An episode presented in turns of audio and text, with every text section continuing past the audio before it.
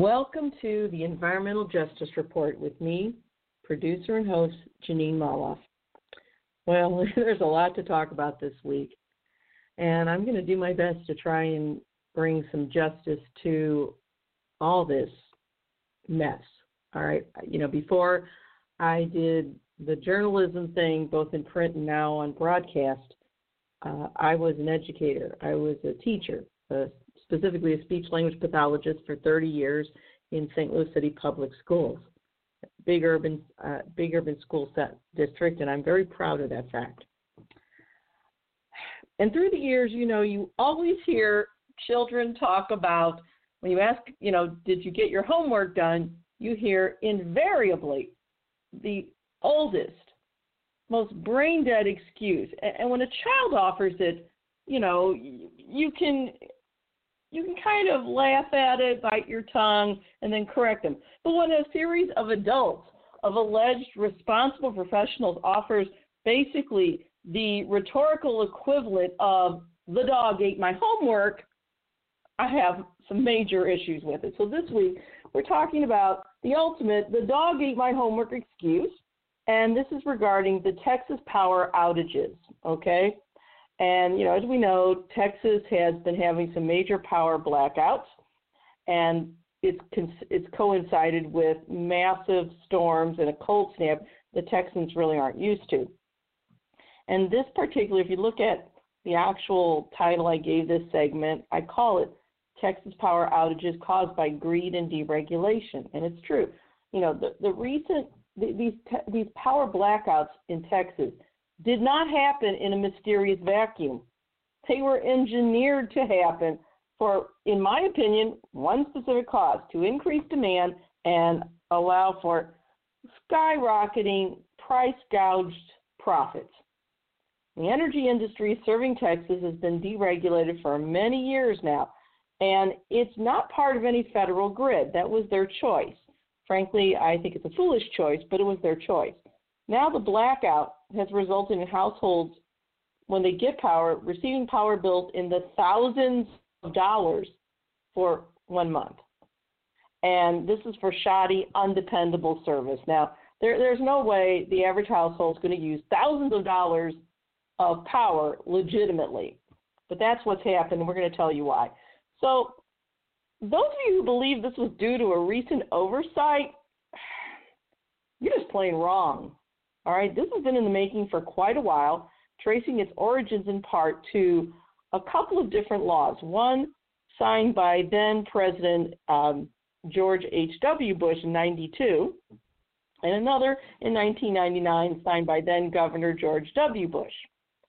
So here's what we're going to do we're going to talk about you know, we, we have this segment usually on the show where it's environmental heroes, zeros, and villains. And we're talking this week about environmental villains. There's no other way to put it. And they're in Texas right now. And frankly, there, there's so many, but we'll focus on a few major figures. Some you've heard of, some you haven't, maybe some you forgot about. So here we go. So the first environmental villain, I feel we should have a drum roll here or something. Jerry Jones, owner of the Dallas Cowboys, and coincidentally, or not coincidentally, the majority stockholder for a firm called Comstock Resources. Then we have number two, Roland Burns, somebody you probably haven't heard of. He is Comstock Resources Incorporated president and CFO. CFO meaning corporate financial officer. And you almost have to really consider Roland Burns and Jerry Jones together. Then we have the late President George H.W. Bush, who signed into law in 1992 um, this this law that would de, quote deregulate the energy industry, and that set the stage for future abuses, in my opinion. And then you have then Governor of Texas George W. Bush, went on to become president shortly thereafter.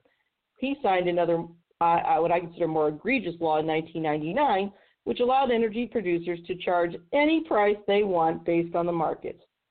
And you think, well, nobody's going to get a bill for their maybe small house for seven thousand or ten thousand dollars one month. Eh, wrong. It happened. Happened just this past month.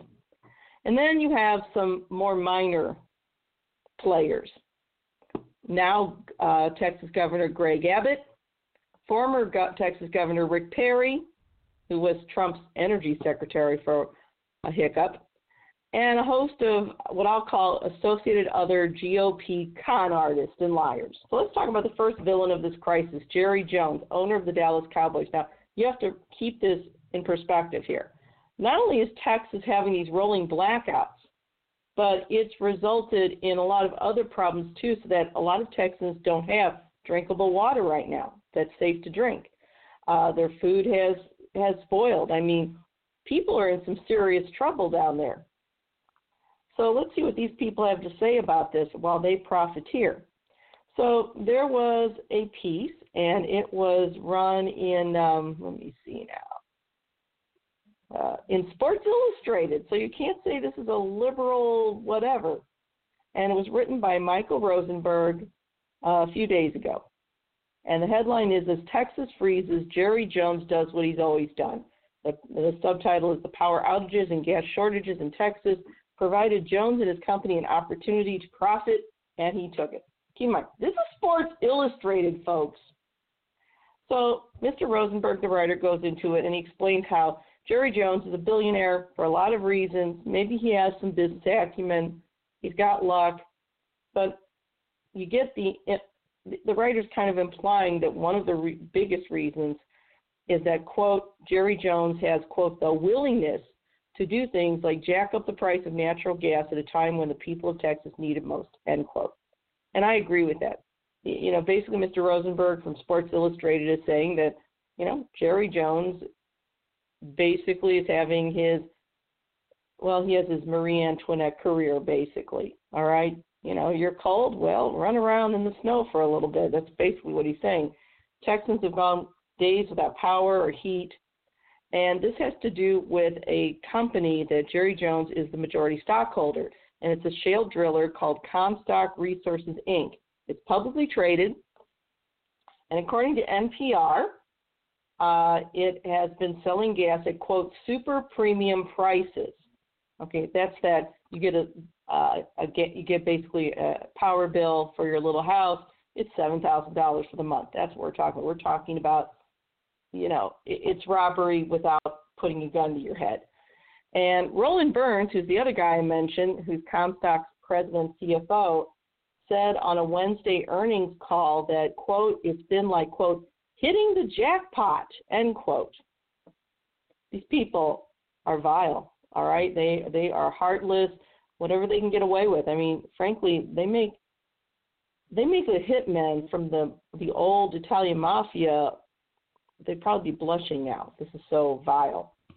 But to to Jerry Jones, according to Sports Illustrated, this is the way he does business.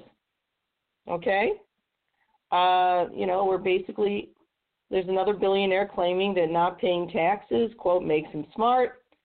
Uh, and you know, he's explaining Jerry Jones doesn't need the money. He has plenty of money.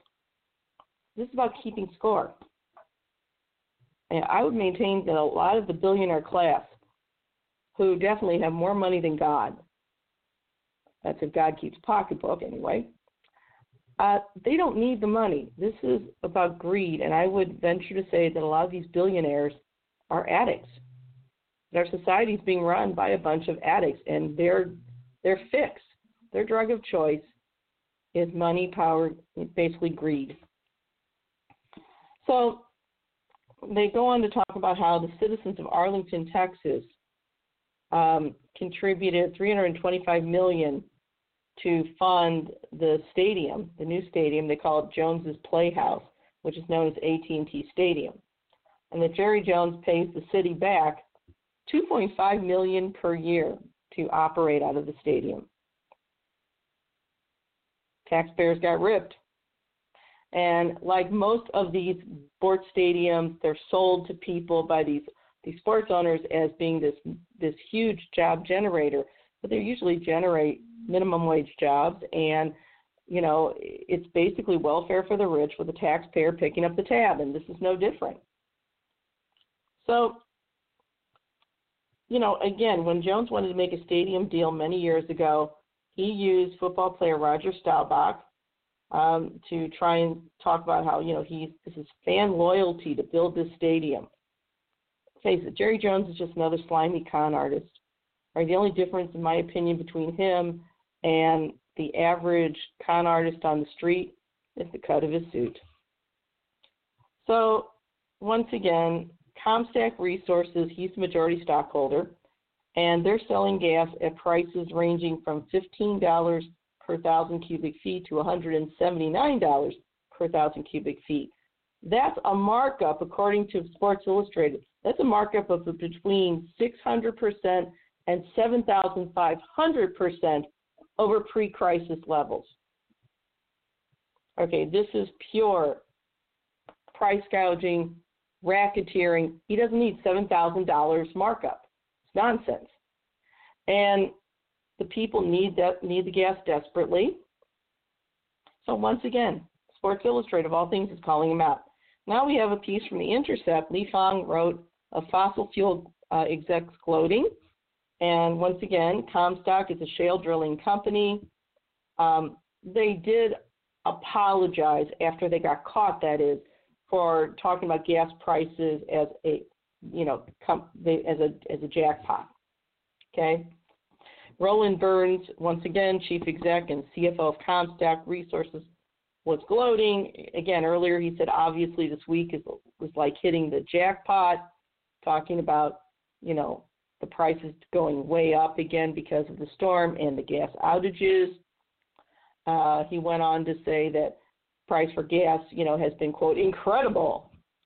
Okay. Then we have we hear from Marshall McCrea, who is the co-chief executive of Energy Transfer, which is a pipeline firm, and you need pipelines to transport this shale gas. It's it's it takes more time than I have to explain, and uh, basically they told McCrea told investors a week ago that his company has been quote been able to benefit, okay, um, and they're benefiting according to McCrea and capitalize on quote very strong commodity prices, okay, and when when Energy Transfer was reached for comment, McCrea's comments they said were pretty clear.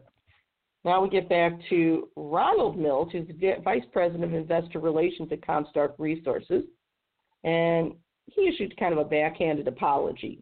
That is, after these billionaire monsters showed their true and cruelly indifferent colors. So, you know, he said the company apologizes using the, the tasteless word of jackpot to describe what happened in Texas. He goes on, he's quoted as saying, quote, that description was inappropriate and insensitive to the millions of Texans that did not have electricity or power, including many of our own employees who suffered through the same since we are based in the Dallas area, end quote. Oh, that was nice of them. But did any of them do anything to make this more reasonable? The answer is no. So the price of natural gas skyrocketed because when the blackouts occurred, power plants and industrial consumers, as well as you know basically the average homeowner, were scrambling to get anything, any source power at all. And the uh, Intercept piece talks about how Macquarie Group, which is an investment bank, and apparently this investment bank is the second biggest physical gas supplier in the U.S. Macquarie Group reported a windfall, windfall profit of 210 million from just the swing in gas and electric prices, just in this little time period. So, oops, sorry about that. And the company also owns something called Griddy, which is a residential energy utility. And Griddy has billed customers throughout this this whole in this whole nonsense last couple of weeks. They billed customers as much as sixteen thousand seven hundred and fifty-two dollars and eight thousand dollars just in recent days. Nobody can afford that. That's insane. Uh, McCrea, who once again is um, you know, with this company.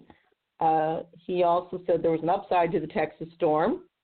Quote, just over the last four or five days, the number one thing that everyone is rec- everybody's recognizing, I've already said, and we all know on this call how important fossil fuels are for this country in this world, end quote. So then we have this big mess, right? And the average Texan has no protection at all. And then you have Republicans getting on the airwaves, getting on Fox, getting on Tucker Carlson, Texas Governor Greg, Greg Abbott said on Fox that the storm proved the Green New Deal wasn't going to work. Uh, Rick Perry tried to blame renewable energy and windmills for the problem. He talked to Sean Hannity.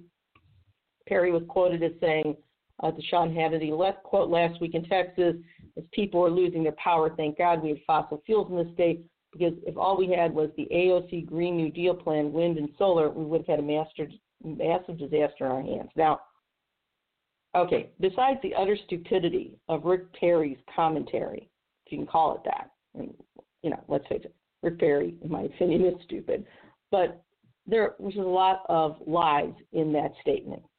You know, first of all, what caused the blackout had nothing to do with renewable sources of energy.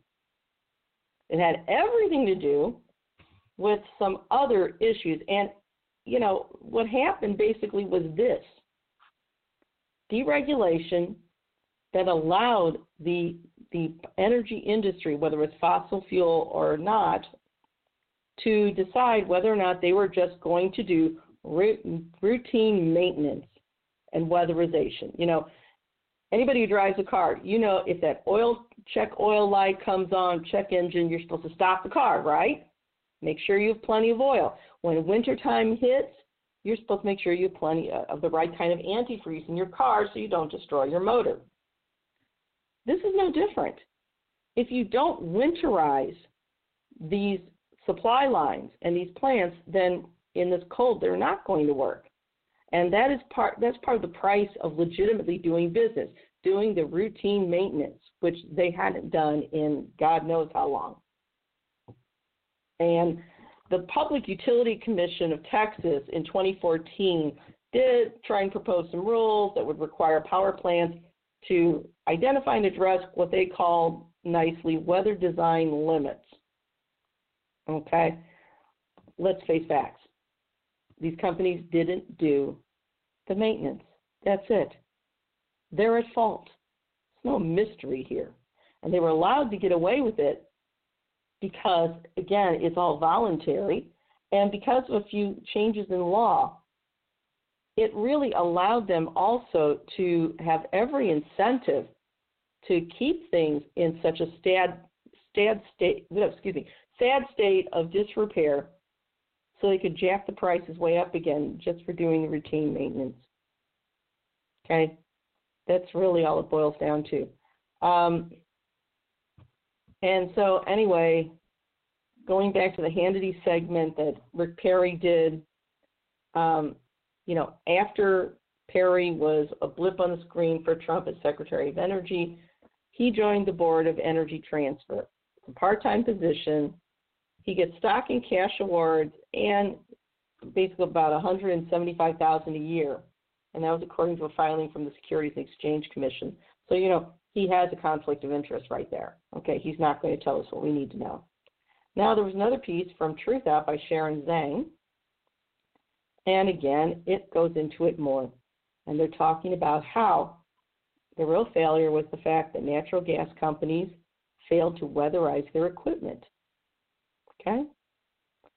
The fact is, natural gas, when it's flowing in the pipelines like that, if cold weather hits, it's not going to flow anymore. That's it. Um, so, once again, we have wholesale gas prices in Texas that have gone up nearly 300 fold. That was according to Fox. Um, again, they mentioned this one man whose bill shot up to over, according to Daily Beast, up over this one man's bill shot up to over eight thousand dollars over a two-day period. Eight thousand dollar power bill for two days. Meanwhile, everybody's trying to find, you know, power. They're trying to find food. They have boil water advisories. But does that bother Jerry Jones, the majority stockholder of Comstock Resources? Of course not. He's hitting a jackpot. And I know I'm being sarcastic you you have to be okay this is so egregious it's so obvious it is pathetic okay there's just no other way to put it and you know, Texans will probably have to pay out of pocket. All right. Uh, the Texas Public Utility Commission is supposed to really be like a, a watchdog over util- electric prices. And they stated, according to um, KHOU, that, quote, energy prices should reflect scarcity of the supply. Okay? You know, that's a lot like what a drug dealer does when you think about it. If you're looking for a certain fix and it's hard to get, price is going to go sky high. The psychology is no different here. And there's no protection, no meaningful protection for people who live in Texas. Now, I'm proud to say that just this past week, my U.S. Congresswoman, Cori Bush, called out this profiteering, this, this thievery by groups like Comstock, and she said they shouldn't be allowed to basically hold a gun to the average person's head for public utilities like water and power, and that it should be that water and power should be guaranteed to all, and that was on her Twitter account. She also tweeted that, quote, corporations shouldn't be allowed to profit off our suffering. Utilities need to be public goods. And all I can say is, Amen. So proud of my girl. Okay, now we have more about winterization from Forbes. Okay, hardly a liberal bastion. The story about the painfully obvious, inconvenient truth, namely that cost cutting strategies were obtained by cutting routine maintenance of power lines and power equipment. In essence, like I said before, you wouldn't run your car nonstop if the check oil, check engine light was on, or if it was zero degrees and your car had run out of antifreeze. But that's basically what Texas power companies did with the power grid. And this is a, a piece from the Center for Energy Studies. It's titled, it was just released a few days ago, Winterization and the Texas Blackouts Failed to Prepare, Prepare to Fail. This came out of Fort Worth and it's written by Jim Krane, Robert Edel, and Peter Volkmar. And they say, you know, look, it's been unusually cold, cold in February in Texas. So why are people, you know, why do people in Ohio or even France have power and heat when Texans don't? And they said, quote, in a word, winterization. Okay, they point out the fact that most places prepare for the cold, they protect their critical infrastructure from freezing up. Texas doesn't. Winterizing equipment outside of Texas. Outside of Texas, we have governments and regulatory agencies. They may not be the best, but they require that winterization occur, and they also incentivize our power distributors. Um, you know, including equipping wind turbines with heating elements to de-ice their blades and gearboxes. Other regulators require gas valves and let's see, it says wellheads or power plant water intakes to also have de-icing protection. Again, it's the equivalent of putting antifreeze in your car. They're doing an antifreeze winterization on power lines and power equipment. But not Texas. Here's what happened. Cold weather precautions in Texas are recommended, but they are not required. So you can call it deregulation, lax regulation, but because it is not required, you know the profit motive means that it won't happen, and catastrophic failure was bound to happen. And when you think about it, the competitive nature of deregulation in Texas really discourages the added cost of winterization. So people in Texas, when they look to see what kind of energy yield they want, they can have something that's a little more dependable and pay a higher price, or they can gamble that the price will remain low. And this is nonsense. So in, in Texas, the main source of power is natural gas. It basically generates about half of Texas' power. So the gas lines, they fell victim to two problems frozen pipes and power outages and they were detailed. Uh, RBN Energy explained in a 2013 study in conjunction with ERCOT. Uh, frozen pipes are freeze offs. Well, it's not hard to figure out. If your pipes aren't properly insulated, guess what? It's going to freeze. They go into more detail saying it can happen anywhere from the wellhead to the separator plant. It can happen along gathering, transmission, and distribution lines, all the way to the power plant.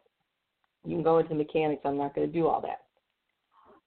It made it worse because Texas had a dramatic expansion in shale directed fracking. And that's what Comstock does. And so that in, that is production of liquids rich or wet gas. And that liquid rich wet gas contains what are called freeze prone gas hydrates. When the hydrates freeze, it's much more difficult to melt than, say, the most hardened ice. And so it's a well known issue, especially in northern areas, but Texas ignored it. So you have that problem, all right? You have just massive failure. So, how, could this have been prevented and how? Sure, it could have been. You have power producing states like North Dakota, for instance, very cold weather along the Bakken Shale, but they installed heating elements to prevent freeze ups, especially on critical equipment. RBN said that northern producers also have a practice of injecting methanol into the product to prevent those hydrates from freezing. ERCOT, which is their little regulatory thing, said these remedies are routinely ignored in Texas. Okay?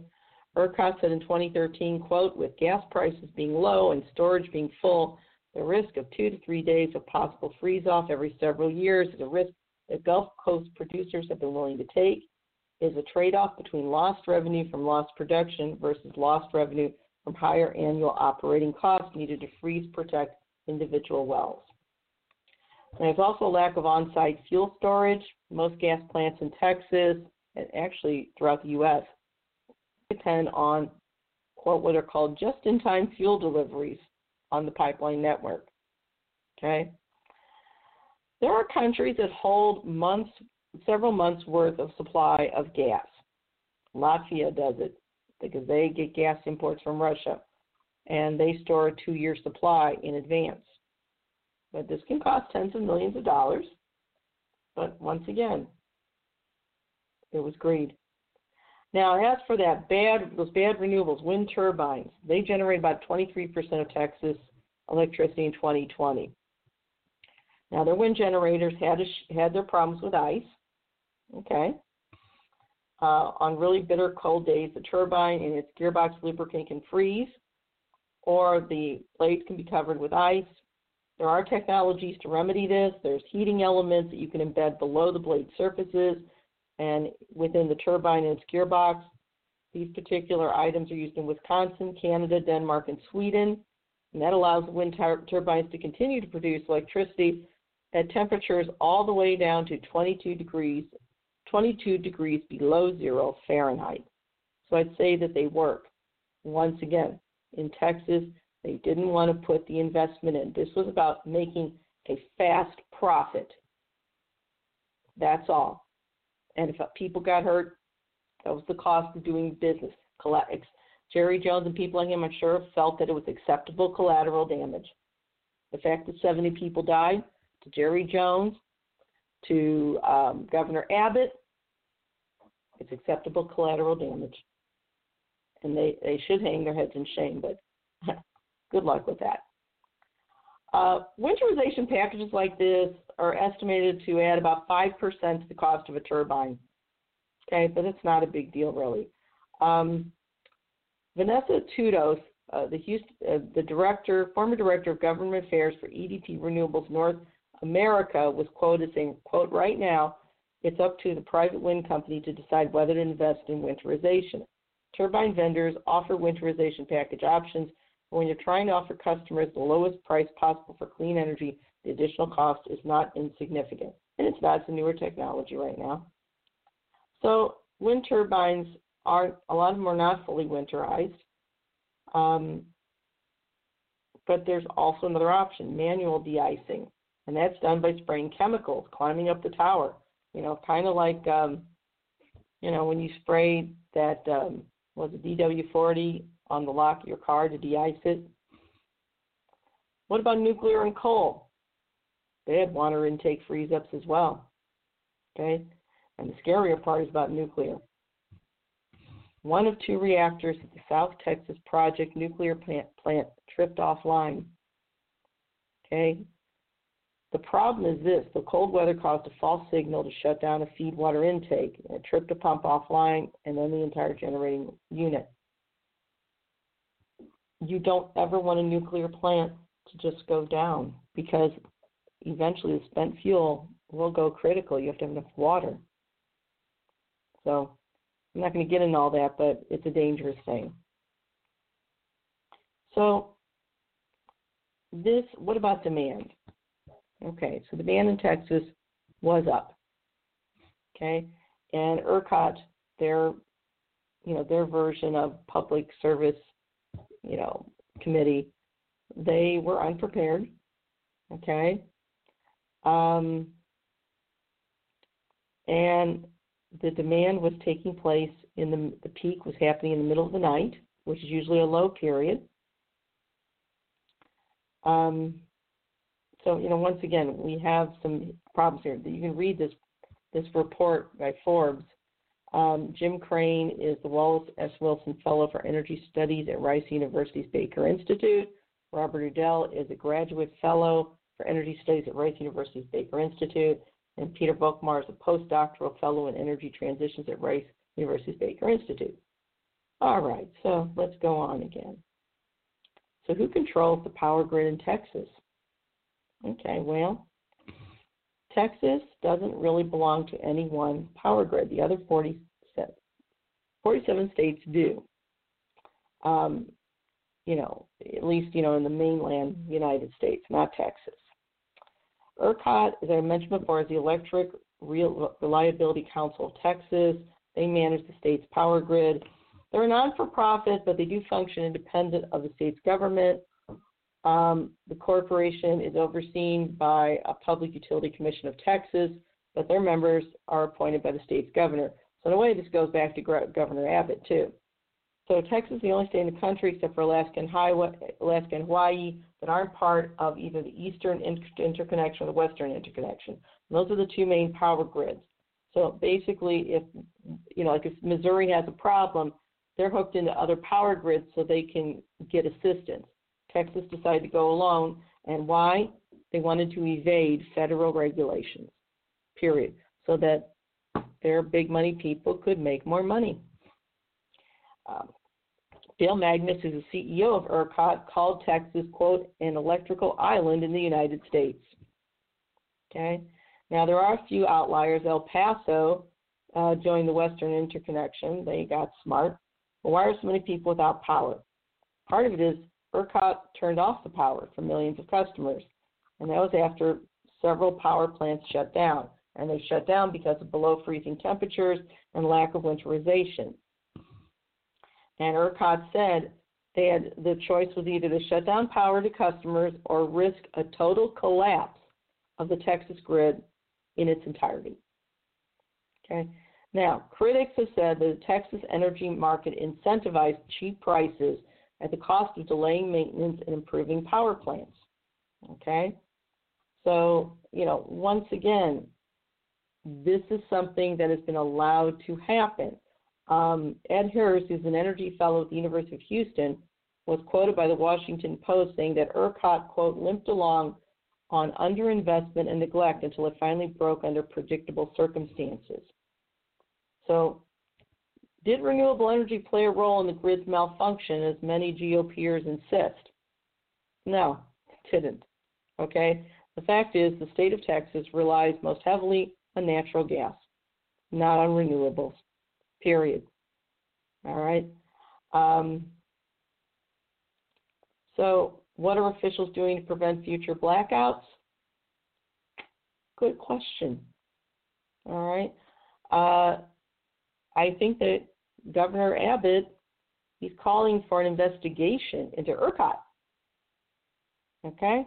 But he, notice Governor Abbott's not investigating the privateers, not investigating Comstock, not investigating Energy Transfer Partners, investigating the group that's charged with begging them to do what they're supposed to do. So Rick Perry, who's a former governor of Texas, who also was Trump's energy secretary until 2019, said the most ludicrously stupid thing. I'm going to use a Texas accent because I just I want to rub salt in the wound. I, I don't know how Rick Perry got to his place of prominence because he is so incredibly incompetent. But you know what? It's one of those people that fails upward. Perry said, "quote Texans, I'll say with it.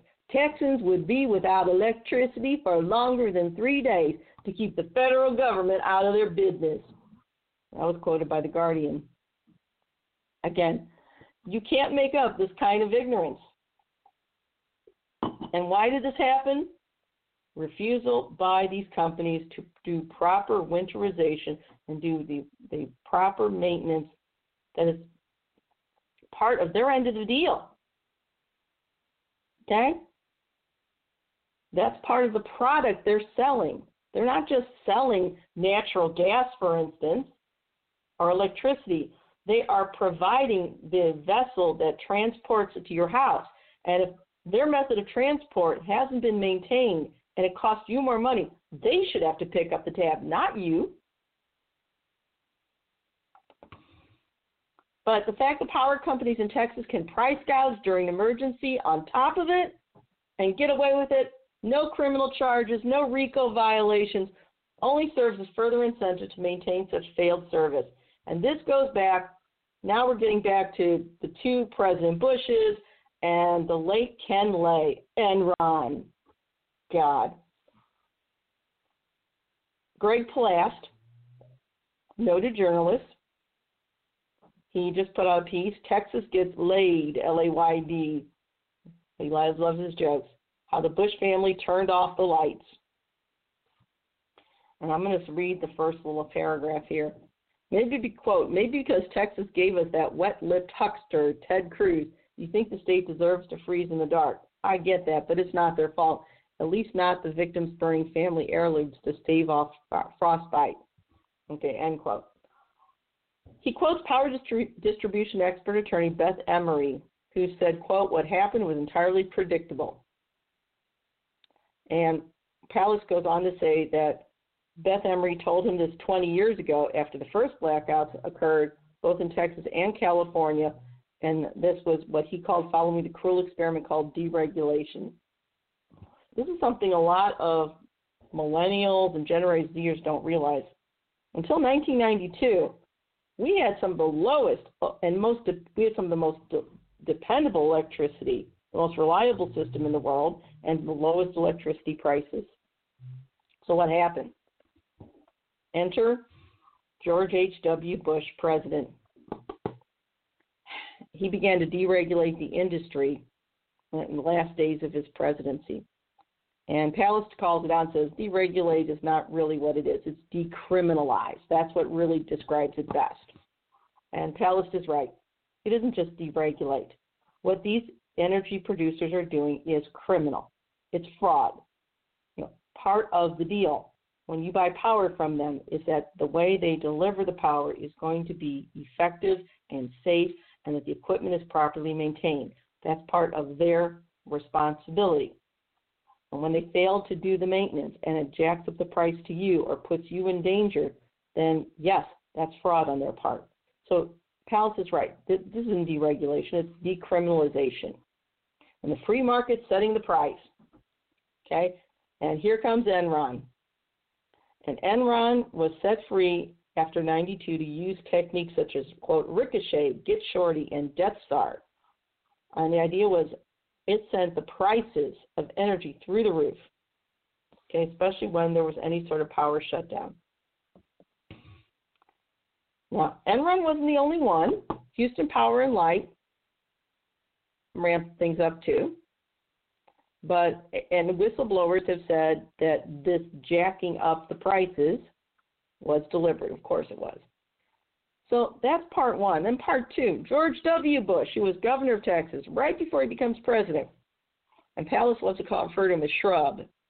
He signed the law as governor in 1999. Get this quote, forcing the states to accept any price the free market dictated. I'll say it again. George W. Bush as governor in 1999, right before he came into the Oval Office, signed a second law in which, quote, forced the states to accept any price the free market dictated. Now, this is in Texas. And of course, Ken Lay loved it, and he became Baby Bush's number one donor for W. Now we're fast forward to 2021. Wholesale electric prices in Texas are normally about $50 a megawatt hour. They jacked all the way up to over $9,000 per megawatt hour. How does that happen legitimately? It doesn't. Okay? Again, this jacking up of prices happens with every cold snap and heat wave. Okay? There was a shop owner named Aquila Scott Amos showed the Daily Beast electric bills, which went from $34 a month to $450 for one day. Now the balance Aquila Scott Amos owns owes is eleven thousand dollars, eleven thousand forty-eight dollars and seventy-five cents, over eleven thousand dollars due to surge pricing. Now, how is this not a RICO violation, regardless of the 1999 law that allows them to do this? This is obvious racketeering.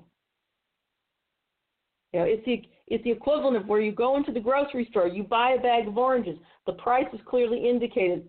All right, four dollars and ninety nine cents. You go to pay for it. Oh, ma'am, there's greater greater demand now. That those oranges aren't going to cost you four dollars and ninety nine cents. No, they're going to cost you four hundred dollars. There's nothing legitimate about any of this. Texas Governor Greg Abbott can blame windmills all he likes, but he knows he's lying.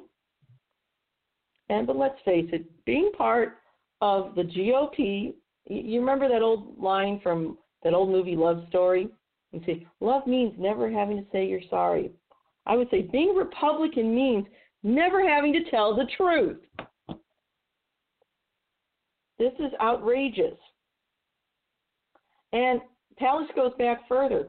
In 1999, I'm sorry, in 1998, he predicted that California, Texas, Oregon, and Rio de Janeiro would go dark and cold. That is, if they deregulated their power markets. Okay? Now, Palast also lectures at some very renowned universities. Okay? And we're not talking University of Phoenix. Palast lectured on this subject at the Cambridge University's London School of Economics, as well as the University of Sao Paulo. And he said what he calls the screamingly obvious quote, this is Palast. There is no such thing as a free market in electricity. Electricity isn't a bagel. You can't skip it in the morning when the price goes berserk nor shop at another electricity store, end quote. And he's right. So Palast also went on to say, quote, the alternative to blackouts and price gouging is democracy. So obvious, right?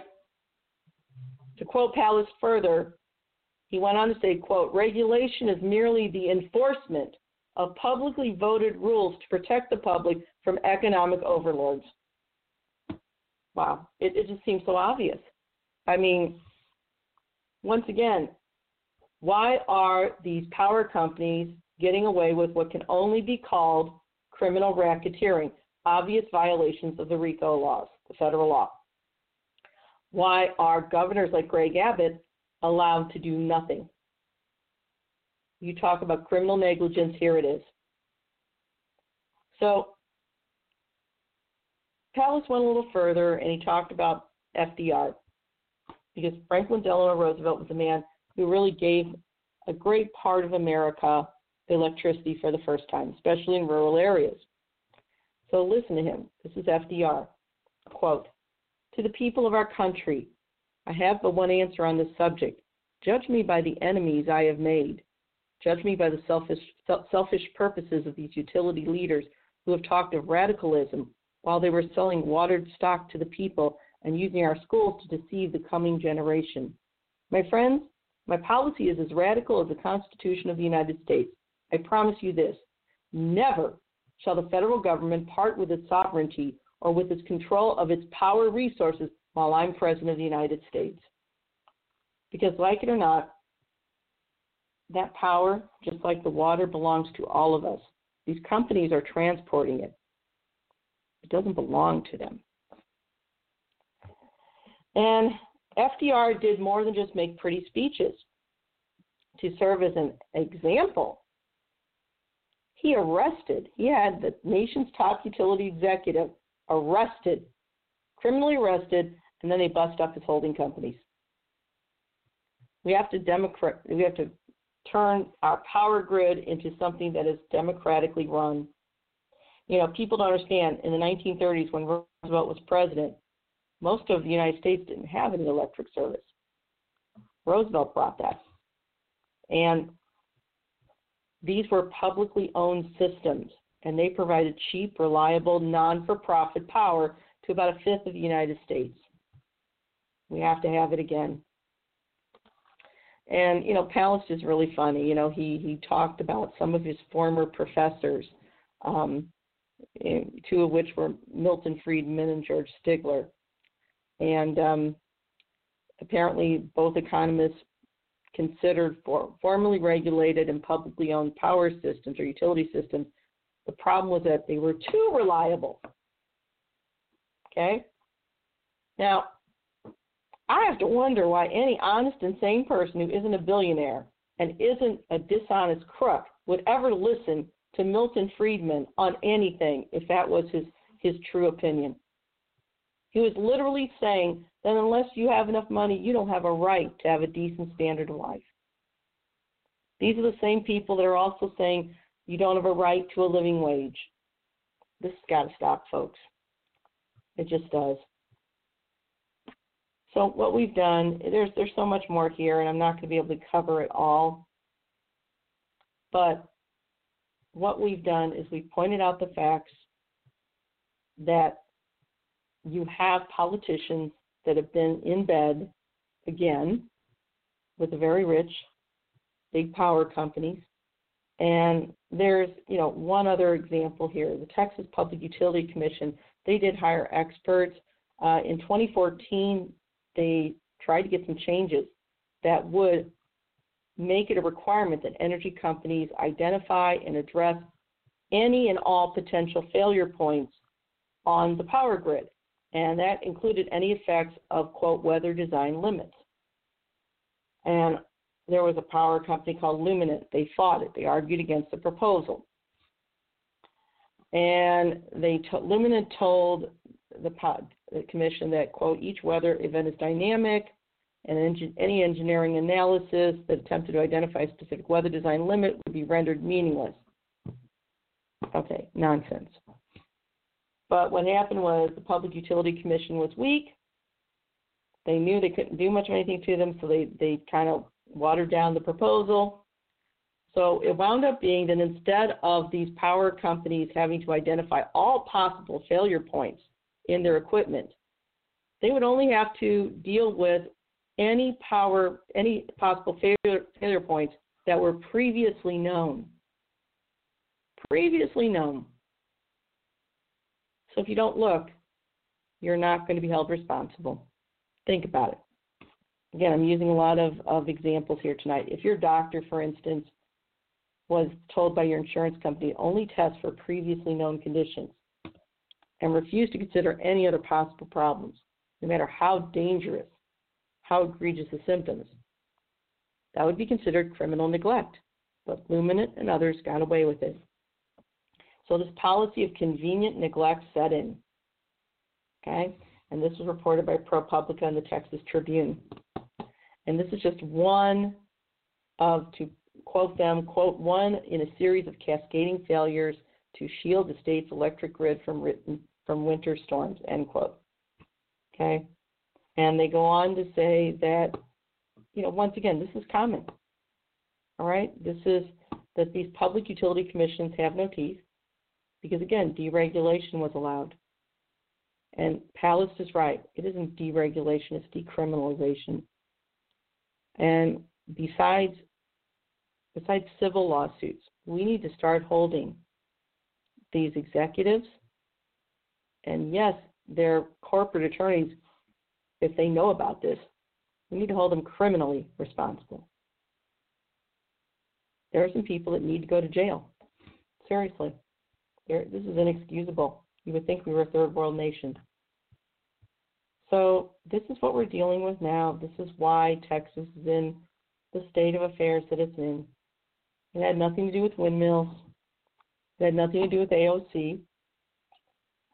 Think about it. AOC raised, I think at last count, some $4 million to help people in Texas. And all their politicians could do was try and demonize her further. The GOP has no moral compass. They are morally bankrupt. But this was something that was going to happen no matter what. You can't, maintaining equipment is part of the price of doing business. Period. That's it. And these companies are guilty of criminal negligence. Now, they are feel shielded because the deregulation that George H.W. Bush ordered in 92 at the tail end of his presidency, and that the Democrats, Bill Clinton and Barack Obama, did not see fit to challenge, though they should have. And now, and then in 1999, George W. wrote that nonsense law that says they can charge whatever they like, whatever the market will bear. Okay, this is criminality. It's just pure criminality. It is no different than when states declared states' rights and they had Jim Crow laws. Still a violation of law because these are laws that are not based in justice. That's it. This has to stop, people. Because this is not going to be the end of it. This is the beginning. And if we do not demand to hold these people accountable, these corporate honchos, and yes, these these politicians that do their dirty work for them. They're going to keep doing it. They're going to get bolder. I don't know about you, but I can't afford a ten thousand dollar electric bill. That's thievery. And what do you, what was that woman getting for ten thousand dollars? Because so that people like Jerry Jones can, you know, make more money on a publicly traded company? No, no, this has to stop. And now what we need, you know, the Democrats are in charge now, barely. We need the Biden administration to crack down. We need the Biden administration to demand that the energy sector be properly regulated. And no, no state should be able to tell the federal government what they will and will not obey. That's nonsense. That's the old Articles of Confederation. So now the question is will the Democrats, especially the centrist Democrats who've shown no spine thus far, will they grow a spine and grow a conscience and do the right thing? I don't have a whole lot of of um, hope in that, but I have hope in the what I call aggressive progressives, the squad, and the newest member of the squad, newest members of the squad, Jamal Bowman and Cori Bush. God bless them and what we're going to do on this show, we're going to keep giving these people help, the rich and the powerful, and we're going to hold them accountable. This is not the this this is only the first. This is not going to be the last in a series of shows where we will examine systematically what these companies are doing. So, with that in mind, I wish I could offer something more. There just isn't anything more. We've been told we're all in this together, whether it's through power outages or COVID. The only way we're in this together is if we decide we're in this together and that we won't be lured by greed that tries to divide us. That's it. And we need to demand that both parties do their job because no corporation has the right to this level of thievery. So, those are our environmental villains for tonight.